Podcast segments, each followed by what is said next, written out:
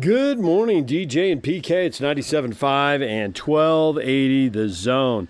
So the Utah Jazz get the win. And once again, huge lead, big struggles early fourth quarter, and then they rally a great finish to the game. They really 19 to 5 to close the game. They just really put it on Orlando at the end to wipe out a seven point deficit and win the game. So the Jazz get the win. We got the best of post game show coming up. But we're going to start with some college football. PK up at the U for their bowl practice, talking with Cam Rising. Now, this, he's eligible now. He can play in the bowl game. We'll see if we get to see him a little bit in the Alamo Bowl or not. Obviously, there's going to be a quarterback battle. Signing day is today. We're expecting a couple of transfer quarterbacks from Baylor and South Carolina to sign. So that means some real competition in the spring for the quarterback job. What does Rising think of that? PK with the media and Rising on 97.5 and 1280 The Zone. They're fun to work with, so it's just it just made it easy, always being around some good people. Do you feel like in, in some ways that gives you a leg up knowing that, that you're going against their top guys and you kind of get a scheme a little bit differently than maybe if you're taking backup reps to Tyler or something yeah. like that? Um, absolutely. I mean, it just because that's a damn good defense now. I mean, that, that, that, it's hard to go against, and and the whole scout team that, that all year have been have been doing a great job, and, and, in some cases even better than some of the teams that we went against earlier in the week. And so it's been it's been a fun experience, and just just look, glad I got to experience all that. We've heard that you've been kind of the, the host for a lot of these quarterbacks that are either transferring or maybe being recruited. I mean, what's that like knowing that you're you're recruiting guys that are essentially your same position? Um, at the end of the day, we're it's a team it's a team sport, and and one guy can go down, so you always want to have the best at, at each position, whether it's front, uh, first string, back uh, backup, anything like that. So just making sure that the team is as good as possible and having having good quarterback room just iron sharpens iron. Iron sharpens iron. Right there. There we go. And and it just it just makes everyone better. It makes the team better as a unit. Just having as as good of players as you can have. You feel like these guys are receptive to that? I mean, they're probably not getting a lot of quarterbacks when they go on their recruiting visits elsewhere. Um. I mean, I, I haven't had one person complain yet, so I don't, I don't think, you know, I, I, we, we've all had a good time, and so it's been good so far, yeah. So you've you maximized the scout team experience, but Absolutely. having said that, what's it like to to get real offensive reps now? Um, it's, it's nice. It's, it's, a lot different than just looking at a card and having to run that, but it's it's helped me develop more as a, as a quarterback. So I can't I can't complain there, and just getting uh, good reps running the offense that I hope to be running for the next few years. Is, it's, it's good. It's good. Did you realize all season long that when the bowl game came around, you would be eligible to play in it? And um, I, I my brother had he went to ASU and Jack Jones had played, so he had mentioned it, and then I was I, I didn't pay much mind to it until they had talked to me and told me to make sure I email my professors, my professors to get my grades posted and then it all started coming to fruition and just started to understand that that, that can happen. Did you find any sense of, I don't know if irony is the right word, but of all the teams to play in a bowl game, it's your former team? No, I mean, it, it's just it's just another game. I'm not really paying too much mind to it. It's just team that, uh, that I happened to be on last year, so that's it. Relationships, do you still have any? Oh, absolutely. I talk to talk to a lot of those guys all the time, and uh, even talked about hanging out with them a little bit while we are in San, San, Antonio together, and just yeah. So it's actually something you're looking forward to then. Absolutely, absolutely. Yeah, I haven't seen those guys in about a year now, yeah, yeah. so I, it's going to be fun. And with your eligibility, do you have any anticipation, or are they giving you any information as far as possibly playing? Uh, they, n- nothing has been mentioned about that. We haven't talked about that. Just just going through bowl prep right now, trying to get better each each and every day. And how big is it for you after sitting out? You basically sat out two years, this off season and then spring ball, where you'll be able to legitimately compete for the starting job. Um, I mean, it's just going to be uh, competition all the time. We got some good quarterbacks in the room, and and just looking forward to, to getting better. You know, developing as a player and as a person around with those guys. How much do you feel you know of Andy's offense when you get that opportunity? Um, I feel like I know pretty much everything. It's just repping it and getting getting those reps down and just applying it to the field. That's pretty much all, all I really need to solidify to to just further my knowledge. So when you do take the field, what can we expect as far as what we'll see, what your strengths will be? Uh, a competitor, a guy that's going to compete each down and try to put the, uh, the team in the best position to win.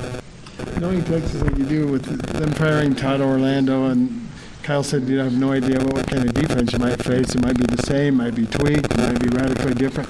What do you kind of expect knowing a little bit about Texas? Um, knowing about like what I know about them, I feel like they're gonna just try and play defense, try to stop the run, and make us make us pass the ball, and that's, that's pretty much what I expect. Is that kind of what they've been doing? I mean, you, um, you think they'll well, just tweak things up? Big 12, so that's a passing league, so right. I mean, it's, it's going to be a different experience for them seeing a team that can run the ball.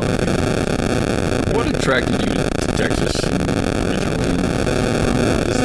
I um, it's a long story. You know, my my mom and Tom Herman actually went to the same elementary school in Simi Valley, and he kind of won my mom's heart over me. He saw he sung their little song that they sing before class every day or something like that, and it just it just felt right at that time. And, and, and what about the experience of playing there, just being part of that tradition?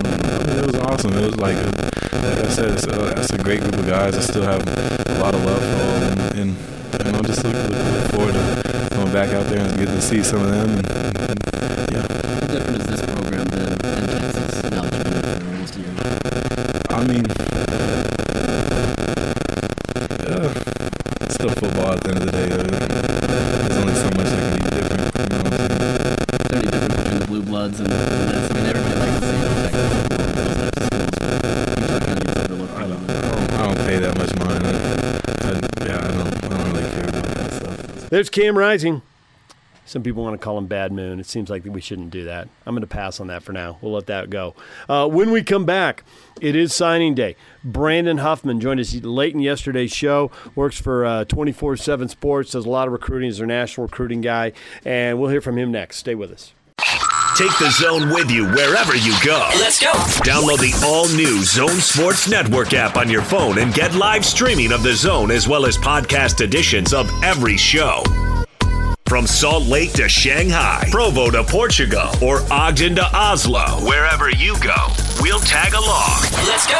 Download the new Zone app by searching Zone Sports Network wherever you shop for apps. It's the Zone Sports Network app from 97.5 1280 The Zone and the Zone Sports Network. DJ and PK, it's 97.5 and 1280 The Zone. Brandon Huffman from 24 7 Sports National Recruiting. Uh, writer joined us on the show late in the show yesterday to talk about signing day today. He'll make a few references to tomorrow, but guys are going to be signing today. But still, to get his thoughts on how things are going at Utah, how poorly things are going at USC, how well things are going at Oregon, what he thinks of BYU and Utah State's classes. Here he is with PK and I. Brandon, good morning. How's it going, guys? It is going well. It is time for the high school athletes to make their decisions, sign their letters of intent. And I'm curious, the Utes never seem to do very well in the rankings, whether it's yours or somebody else's. And that's just what we're told because we don't look at anybody else's. We just look at yours, Brandon. We're locked down on you. Uh, but they never seem to do well in those, and yet they're averaging nine wins a year over the last six years. Uh, how do we explain that?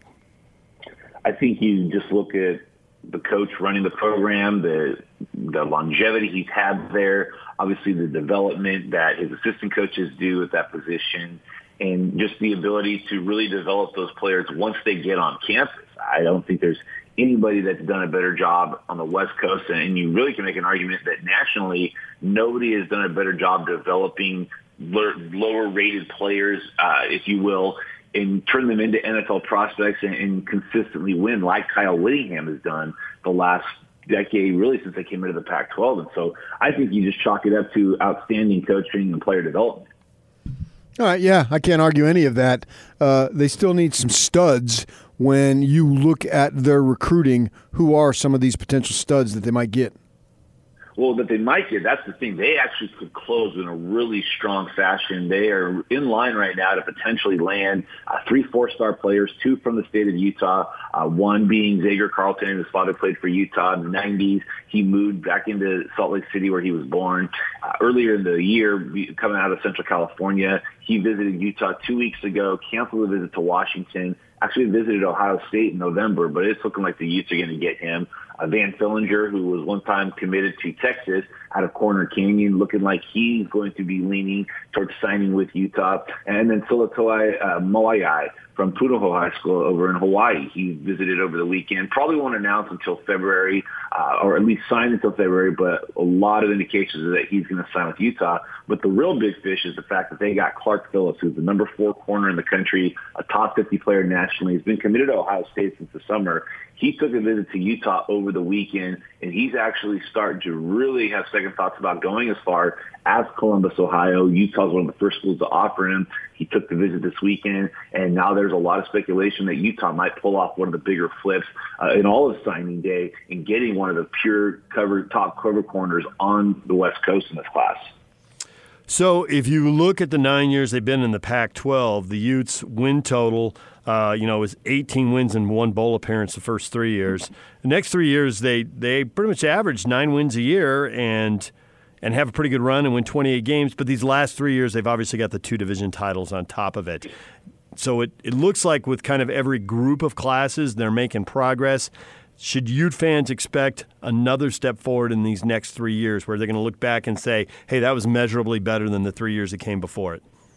There's no question. And while they may look at this class and say, well, how come, you know, this class doesn't end up as highly ranked considering the, the year that they've had, you usually see the bigger bump in what your previous season has done in the following recruiting class. Because for the majority of the recruits in the 2020 class, decisions were made in August and September or up to that point before the Utes had the season that they had. A lot of these guys had already named their top five, narrowed it down to a school of three schools that they were looking at. I think they'll really see the bump in the 2021 class, and that's where you start to expect, okay, we've had now these three 10-win seasons. We've had your consecutive uh, Pac-12 South titles recruiting should catch up. And I think that that's what recruits look at. And they've seen that measured consistency, but really that next step to, okay, they've been in the Pac-12 championship game two years in a row. Maybe I'm that one difference maker that gets them over the hump in the Pac-12 championship game. In 2021, I think is where Utah's really positioning themselves to have a fantastic class. But I also think that you don't throw 2020 into the wind just yet because if they can close with you know, three of those four of Fillinger, Carlton, or Phillips, that's a heck of a way to end in the 2020 recruiting cycle, but it gives you more momentum to go into 2021 and showing that the translation from the field is working in recruiting. So, which schools are coming into the state of Utah and taking which players? Well, Oregon has always kind of made a living off of cherry picking top players from the state of Utah, whether it was, you know, Penei Sewell years ago, going back to Haloti Ngata, you know, several years ago. They've, they've had a number of players that they've been able to get, and they're back again. They're coming in, and they get Noah Sewell this time. And Noah Sewell is one of the premier players in all of high school football, a five-star inside linebacker, you know, one of the most unique and, and kind of rare uh, 265-pound linebackers you'll see move in space. They've always done a really good job in state. USC has always done a good job in the state of Utah. You know, the last few years, getting J. Tufele a couple years ago uh, away from Utah and BYU. Um, you know, going back to Stanley Havili and then several players in between. I think USC has done a really good job uh, of getting top kids. And Washington uh, historically has done a good job, and especially during the Chris Petersen area, Kaika Malloe, who had been on staff at Utah State, done a really good job in the state of Utah. So I, I think what that means is two things. It means that A, Utah, BYU, and Utah State have to recruit that much harder. But B, there's a very, very large measure of respect for the caliber of players in the state of Utah that so many national programs, it used to be just Pac-12 programs that really came into the state of Utah to recruit. Now you've got programs coast to coast, up and down the country that are coming into Utah to try to get those guys to leave the state. It looks like the Utes might be able to keep five of the top seven players at home, with one of them playing basketball and not playing football, and Mason Falslev, and then obviously losing Sewell to, Oregon. So I checked some of the other Western states, and it seems like that's kind of unusual. It seems like in most states, the guys are really scattering. That recruiting is uh, na- certainly regional, and, and for some guys, it's national. And it doesn't look like a lot of schools are having a lot of success locking up the backyard anymore. I actually just did a feature story on that last week, just talking about the exodus of West Coast players leaving the state and going and playing nationally. You know, it's one thing if a kid leaves California and goes to play at, at Washington. It's one thing if a kid leaves Arizona and goes to play at Oregon. You know, if a kid leaves Utah and goes to play at Colorado, you understand it. They're staying in the Pac-12 footprint. But when you look at the top 10 players in the state of California, you got one going to Clemson, one going to Alabama, one going to LSU, one going to Ohio State, one going to Georgia. You know, that's six of your top nine guys that are looking like they're heading outside of the Pac-12 footprint. And then the guys that are undecided, couple of them are leaning towards leaving the region as well. So California has really been bleeding these last few years, and I think that that's really starting to trickle down to the rest of the states in the West, where they're seeing more and more guys from the Western footprint leaving the Pac-12 region and going to the Big Ten, going to the SEC, going to the ACC, and it's becoming far more common. I've always felt like West Coast kids were the most open to leaving the region. But now you're seeing it more and more, and these guys are going to bigger and bigger schools. You've got Alabama, which starts a backfield that's got a running back from California and a quarterback from Hawaii. That's noticed by the ensuing recruiting classes that if the big school like Alabama is going to recruit and they're going to come in and take guys from the West Coast, then I think I want to go and be a part of that too because West Coast guys have gone before me and kind of blazed that trail. How hotly contested is the competition among all the schools, not just in the West, but maybe whoever decides to come out here for top flight quarterbacks? I mean, it's as strong as it's ever been. It's as hotly contested as it's ever been because you want to recruit these quarterbacks, but then you also have to do it essentially nowadays with the transfer portal with the guarantee that you're going to play as soon as you get to campus. So you've got to have a track record of showing that younger quarterbacks are getting a chance to play and, and maybe getting on the field early on in their career there rather than having to wait like in the old days where, you know, if you came as a freshman, you probably weren't seeing the field till you were a redshirt junior. You spent three years learning that system. Now you have quarterbacks that are putting their names in the portal before they finish their first fall camp. So if you're an Alabama, if you're a Clemson, if you're a Georgia, and you're coming and recruiting quarterbacks out west, yeah, you want them from a talent standpoint, but you've also really got to sell the kid and their family and all the people around them that they're going to get a fair shot because that kid's much more likely to put his name in the portal because he's in no man's land. He's in a region where he's not from, where he's not used to being. You know, I, I remember what happened to Jacob Eason a few years ago. He was a starting quarterback in Georgia as a true freshman, originally committed to Mark Richt. Kirby Smart takes over, convinces Eason to stay. Eason starts his freshman year, starts the first game of the sophomore year, gets hurt. Jake Fromm comes in. When Eason was healthy, Jake Fromm never unstarted. Jake Fromm started every game since. Jacob Eason left. The next year, Justin Fields left. Jacob Eason knew he had no chance beating out a Georgia kid at the University of Georgia. So coaches have to figure out how they're going to sell these kids on trusting them coming across the country, but then also feeling like they have a legitimate chance to play because quarterbacks as a rule transfer more than any quarterback or any position. And so now you've got to convince these guys not to put their name in the portal and to stick it out, but you better play those guys earlier. They're going to get cold feet and want to leave. Brandon Huffman, 24 7 Sports National Recruiting Editor, joining us. So, to that point, I think for a long time there was an assumption if a quarterback gets beat out and transfers, well, what are the odds he's really going to blow up? And then we look at the Heisman finalists this year, and everybody's transferred. And these elite teams that are getting ready for playoff games, the transfer quarterbacks, it doesn't seem to be that big a deal. So should we be looking just just in the West alone? ASU's losing a quarterback, USC's losing a quarterback to San Diego State. Maybe they'll lose another. Who knows? The Utes uh, looked like they could have two quarterbacks coming in. How many of these guys are going to hit it big? Are we seeing a transition there?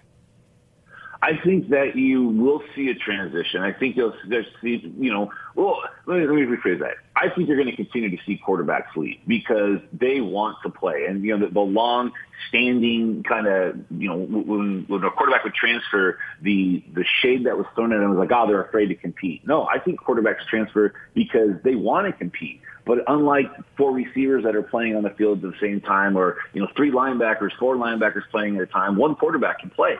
So if you're second on the depth chart, you're not going to get a chance to play. If you're even further down the depth chart, the opportunity to play is not even in sight. So you want to go to a situation where you're going to play, and that's why you're seeing more and more quarterbacks leaving and then finding success.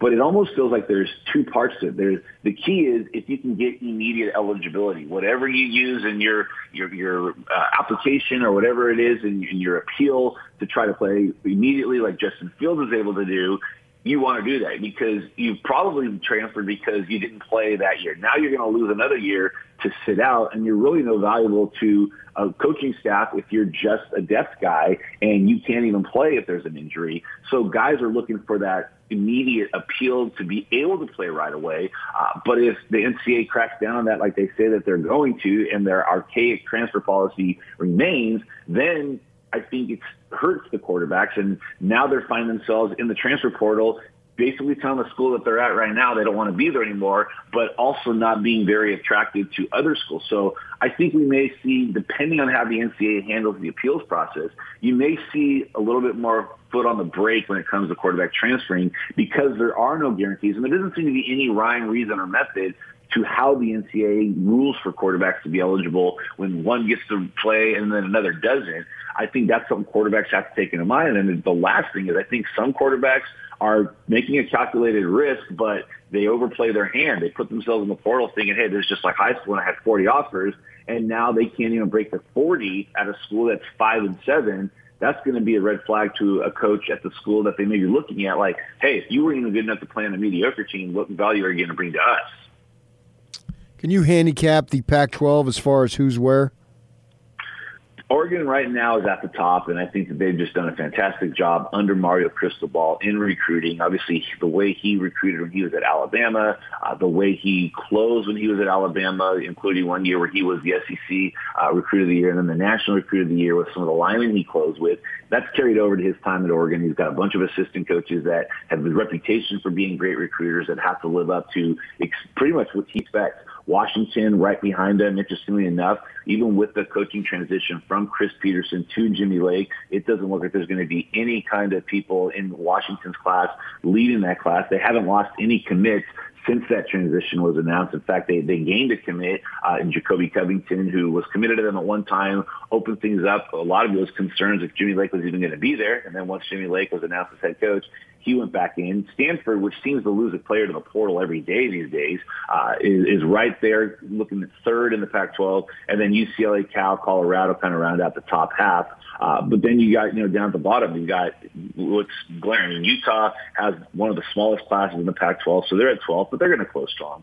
The one that's the most glaring is USC at 11th. With only 10 commits, they lost a couple of low-ranked three stars who decommitted. USC is struggling on the field uh, in, in terms of what people like, what they're, what they're seeing from Clay Helton, but they're really struggling in recruiting largely because there was so much uncertainty about Clay Helton.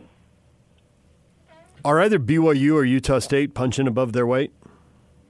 I think that you know BYU has a really good class, and I think that they're going to be able to close pretty strong. Uh, Utah State, I would say they're probably a little bit disappointed with where their class is at right now, but I think the Mountain West, kind of generally speaking, since the early signing period has been instituted, the Mountain West really seems to pick up more action in the February signing day after the Pac-12 kind of gets you know, their first pick of the land. Then the Mountain West really gets to kind of close with who they want. So I think Utah State will end up closing strong in the last couple of days. They've gotten some really good commitments. Uh, Xavier Still, who's a three-star cornerback out of Fullerton, uh, Fullerton College in Fullerton, California. Uh, and then Luke Marion, who's one of my favorite players in this class. He's a top 10 player in the state of Oregon. His father, Brock Marion, former uh, Dallas Cowboy, Miami Dolphins safety, played at Nevada, was a star at Nevada, and Luke was down to Utah State and Nevada, and Utah State being the first to offer him, that really played a big role in getting him. So they got his commitment last week. Uh, BYU, obviously, I, I think that you know the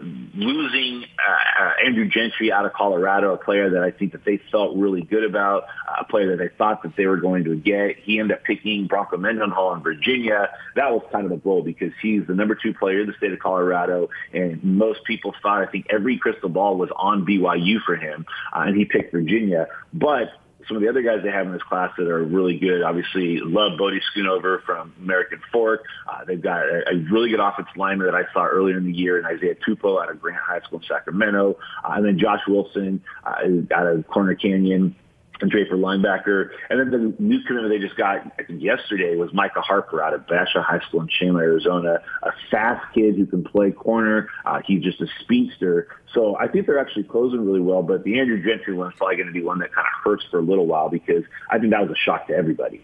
Brandon, we appreciate the time. Thanks for joining us. Thanks, guys. Anytime. All right, there's a little recruiting talk. When we come back, the Jazz get a win, but Mike Conley gets hurt again. We'll get to that coming up. Stay with us. Take the zone with you wherever you go. Let's go. Download the all new Zone Sports Network app on your phone and get live streaming of the zone as well as podcast editions of every show. From Salt Lake to Shanghai, Provo to Portugal, or Ogden to Oslo, wherever you go, we'll tag along. Let's go. Download the new Zone app by searching Zone Sports Network wherever you shop for apps. It's the Zone Sports Network app from 97.5 1280 The Zone and the Zone Sports Network.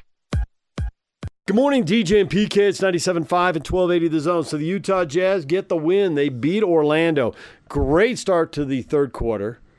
Blew the game wide open. They were up, not quite by 20, almost by 20 points. They had 16, 17, 18 point leads. Sustained them for quite a while. And then late third, it started to slip away. Early fourth, it all went away. Somehow they found themselves down seven late. But a big dunk for Donovan Mitchell, and they rally and win. Let's get to the best of the post game show on 97.5 and 1280 The Zone. Your Jazz recap here on DJ and PK on 97.5 and 1280 The Zone. The Jazz beat the Magic last night at Vivint Smart Home Arena 109 102. Bojan Bogdanovic had 30 points. Donovan Mitchell had 30 points as well. That's the first time that uh, two Jazz players have had 30 plus points since uh, Deron Williams and Carlos Boozer did it way back in 2008. Uh, the Jazz blew a big lead in this one, ended up down seven in the fourth quarter. Donovan Mitchell with a monster dunk with about four minutes to go uh, kind of led the Jazz run to close out the game. They ended up winning by seven. Donovan hitting several big shots down the stretch. Jazz played really, really well in the first half and then played a really great uh, final few minutes of this one to come away with a win before a big three game road trip coming up uh, before Christmas. Let's get you some post game sound. Let's start with Jazz head coach Quinn Snyder. What happened with uh, Mike Conley there in the fourth quarter?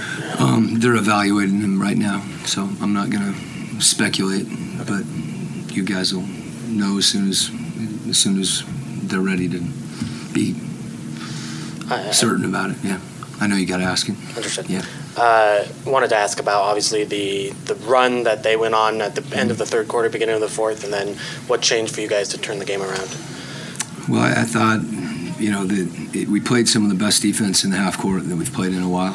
Um, you know, I, I thought there was a, a few looks that we had um, during that stretch that, that might have changed it a little bit. Um, you know, they were they were getting stops and they were able to get out, and you know, I, I thought we were we were running back. Um, you know, obviously, you know, Augustin got it going. I thought the end of the quarter really hurt us. You know, we gave up six points and um, one foul and one with the made three, and we had worked really hard to get to where we were, and sometimes that can be deflating. Uh, I thought we came out in the fourth quarter, you know, in a good place mentally, but then we, that was when I felt like offensively we didn't hit some shots and they, they turned them in the bucket. So um, I think as much as that period of the game, um, the way that we finished the game with I don't know what the run was, but um, to, went from down seven to, to what we did at the end of the game was just was really good execution, and we took the defense back up to a higher level. When you made the comeback, I mean, you, you got down, you're down by seven, I think, and uh, you were able to kind of turn it around.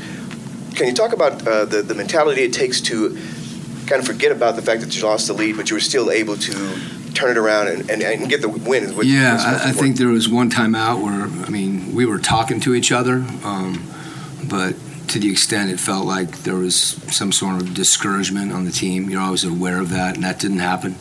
You know, and I think the guys in the huddle that were in the game, um, you know, kept their focus, and there was no hanging your head or this happened or that happened. You know, there was a couple mistakes, and you know, we didn't let those mistakes split us apart as much as bring us together, and that's what the game reflected.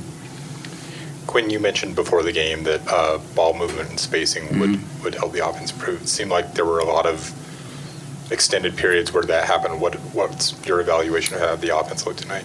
Well, that, that's how we want to play, and you know, I think I've said before, it, it sometimes, um, sometimes it's not not easy, particularly if you get a little fatigued and um, you, you take some shortcuts. Um, but I thought we were we were committed. You know, I think you know they made some plays at the rim when even when we got to the rim, um, but that's you know, the, the, if the ball can stay moving like that, the way our team's constructed, um, I think it gives a lot of guys to the opportunity, different guys the opportunity to attack.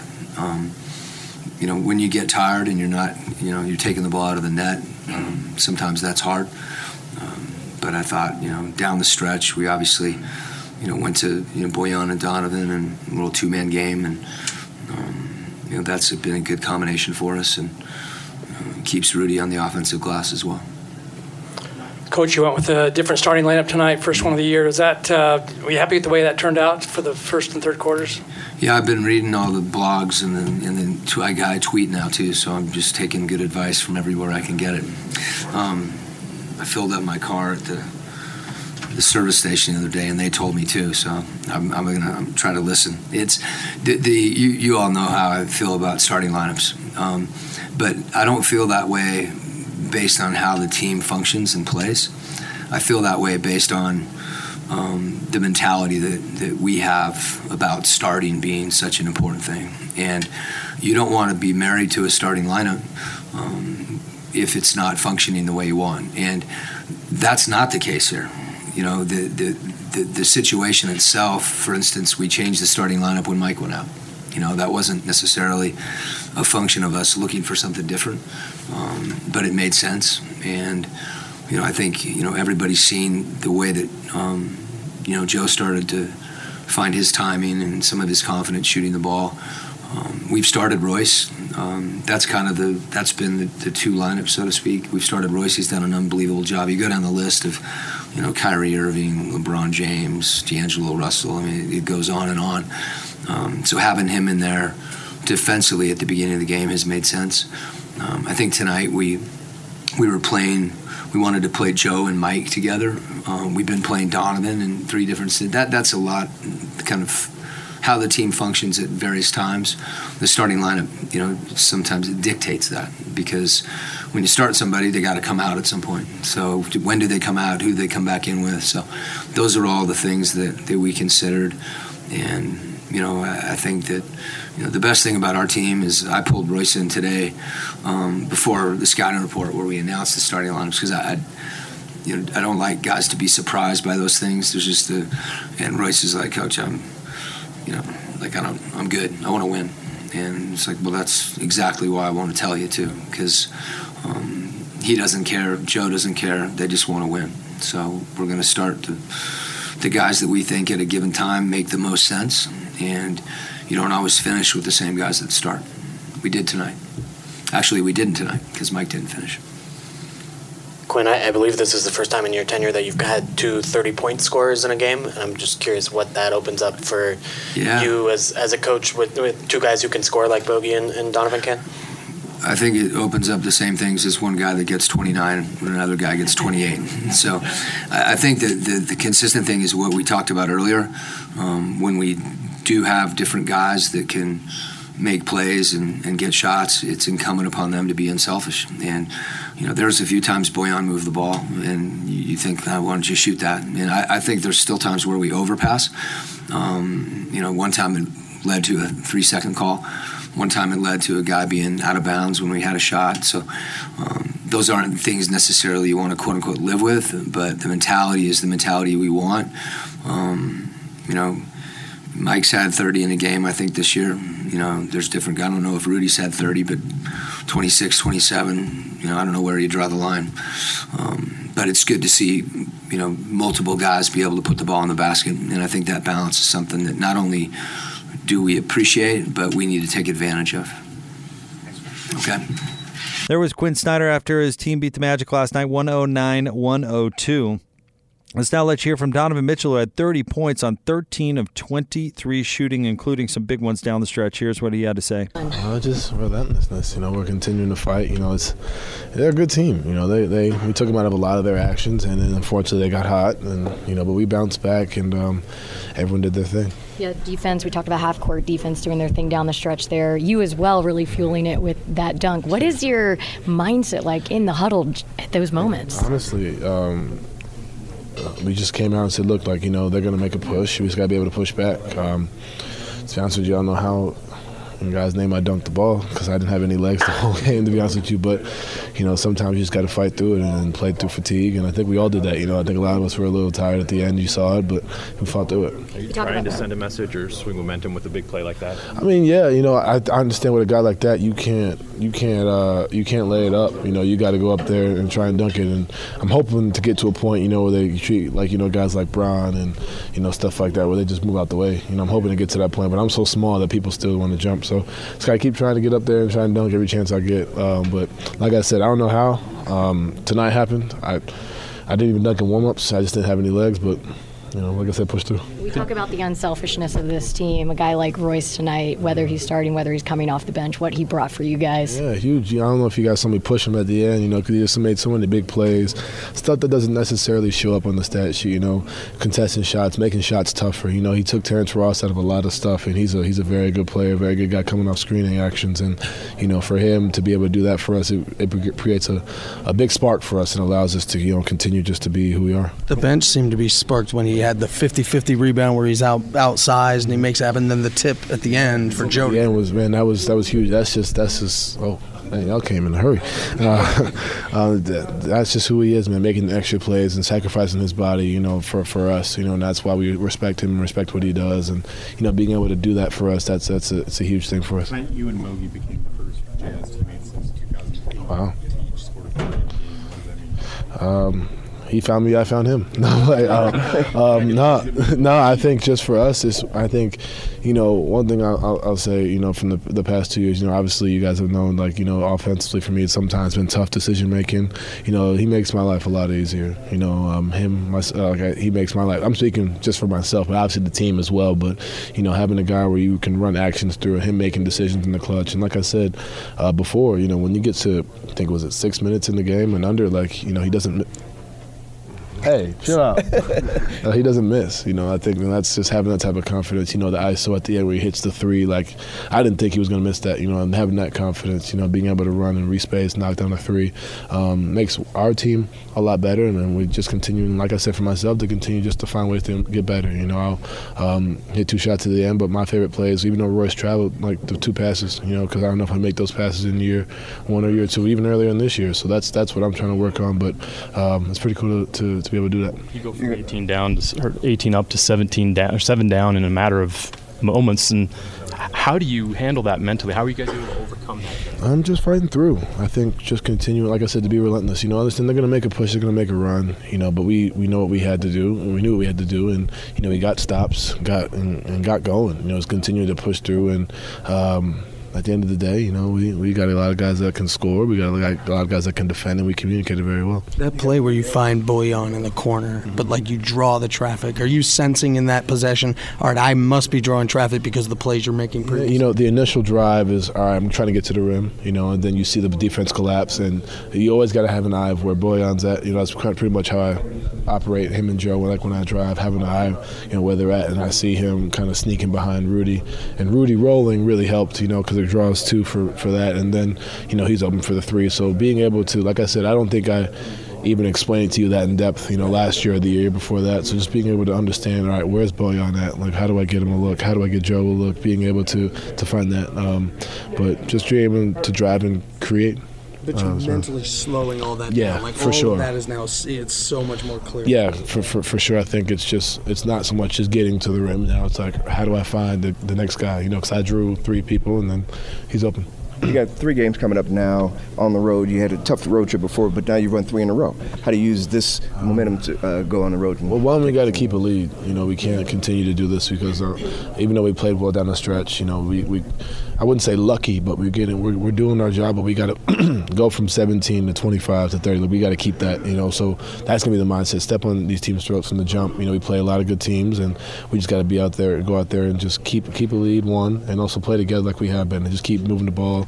It really started in Minnesota, and um, we just got to keep playing with that same intensity, not worry about how many we won on the road, and just go out there and do what we do. Guys, that's Donovan Mitchell. Let's go back to you. That was Donovan Mitchell. Let's wrap things up with Rudy Gobert, who had another monster performance last night 12 points, 19 rebounds. He also had five assists. And here's what he had to say after the game. Well, Rudy, tonight we know about the fourth quarter lead going away, but you guys got control of the game again. What was the biggest difference in your mind in terms of the game turning back into your favor? I think we did. Uh, I think when they, they made the run, it was really off of turnovers, you know, and and of miss miss shots. Uh, I think overall we did a great job moving the ball, and and we were very solid defensively in half court, you know, and uh, I think it's great. You know, I felt something that I haven't felt in a while defensively. You know, as a team, we I think we we back doing the little things that that's going to help us be a great defensive team. At what point did you feel that in the course of tonight's game? From the beginning, I mean, from the beginning, I saw that the communication was there.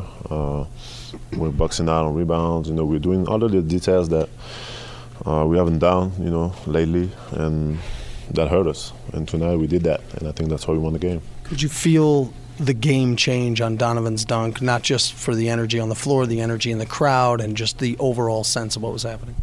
I think that's that's definitely shifted the momentum, you know, and I think, uh, I mean, I think right before that we we really we really tried to get stops, you know, and I think that dunk really gave us a little spark, you know, and especially offensively, and you know, and and got us going. You know, we, we were like, okay, let's go, let's let's win this game. What is it like as a teammate when he starts to reach a different level like that? Because when he, I mean, there's a different level to him when he starts making plays like that so often. I think it's great when he's aggressive and when he attacks the rim. You know, he, he has a great ability to, you know, to attack in space and, and also he's very athletic, so he can finish, you know, over the over the top of pretty much anyone.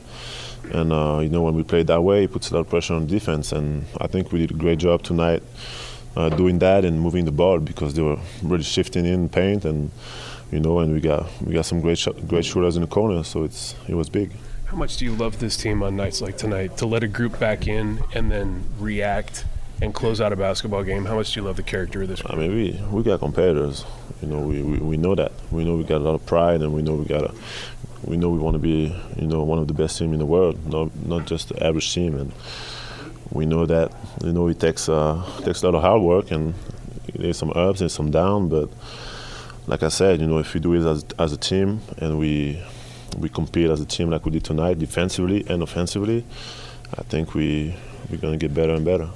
Quin said even after you got down that you guys were never even in uh, you know you know what the mistakes you make that you always kind of had your composure and that you knew you could come back and win the game. How do you uh, maintain that level of uh, confidence in yourself, knowing that I mean, for instance, you, you uh, blew a 17 or 18 point lead?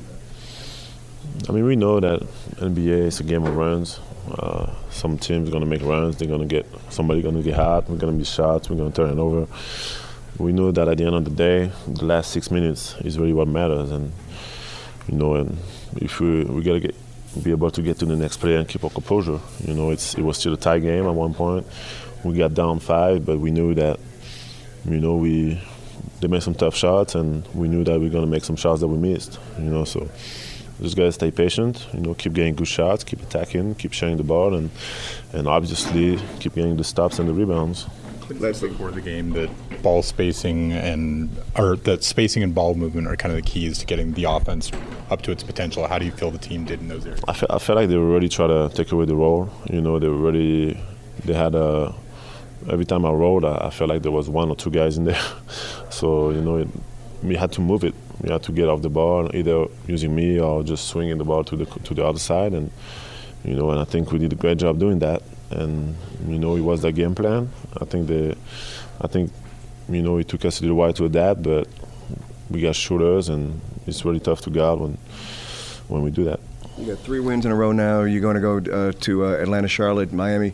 How do you use uh, what you've done now in these last three games and the practices you've had to move along and, and hopefully win some of those games in a row?